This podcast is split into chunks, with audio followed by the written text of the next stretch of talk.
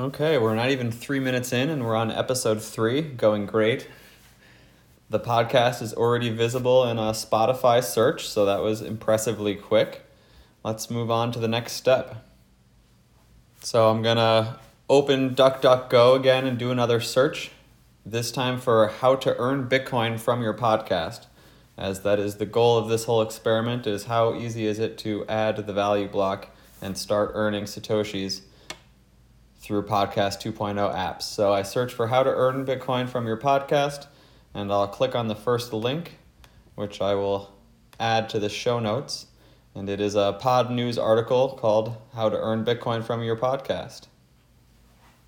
So, step one is to make sure your podcast is in Podcast Index, and it has a, a link to search the Podcast Index, and also says you can search Podnews.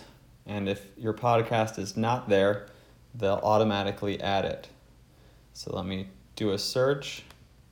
Okay, so my podcast is not added yet, potentially because I created it less than five minutes ago. So I'm going to be impatient and just move on to the next step and see what happens. So, step number two is on your podcast page, get your RSS feed. So, I'm going to go back to Anchor. Under settings and distribution, the top th- the top bar there is your RSS feed. So I'm going to hit the copy button. And now I'm on to step 3. So register with Podcaster Wallet. So I click the link for Podcaster Wallet and it has two fields, one for my RSS feed which I now have copied and one for my email address. So I'm going to paste in my RSS feed and it pops up with a heads up notice. Anchor and SoundCloud both use hidden emails in their podcast feeds by default. Please ensure you have set your actual email address to be visible in your podcast feed before trying to validate if you use one of those services. Otherwise, we can't validate that you are the podcast owner. So, all right, great heads up. Let me go back into my tab of Anchor, and I'm still in the settings and distribution screen. And if I scroll down like two thirds of the way down under advanced settings, there is a tab that says display personal email address publicly in RSS feed. So I'm going to click that to on and hit save. All right, so now I enter my email address and my RSS feed and I hit next. All right, now I get a message that says this feed doesn't appear in the podcast index. It has been submitted. Please wait five minutes for, fee valid- for feed validation, reload this page, and process again.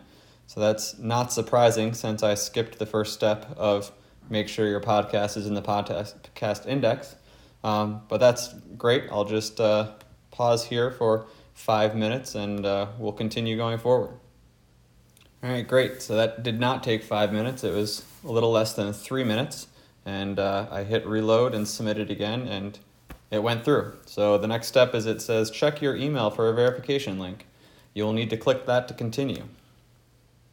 All right, so I clicked the confirmation email and it takes me to the podcasterwallet.com uh, screen that says below is your value block for each feed you have claimed.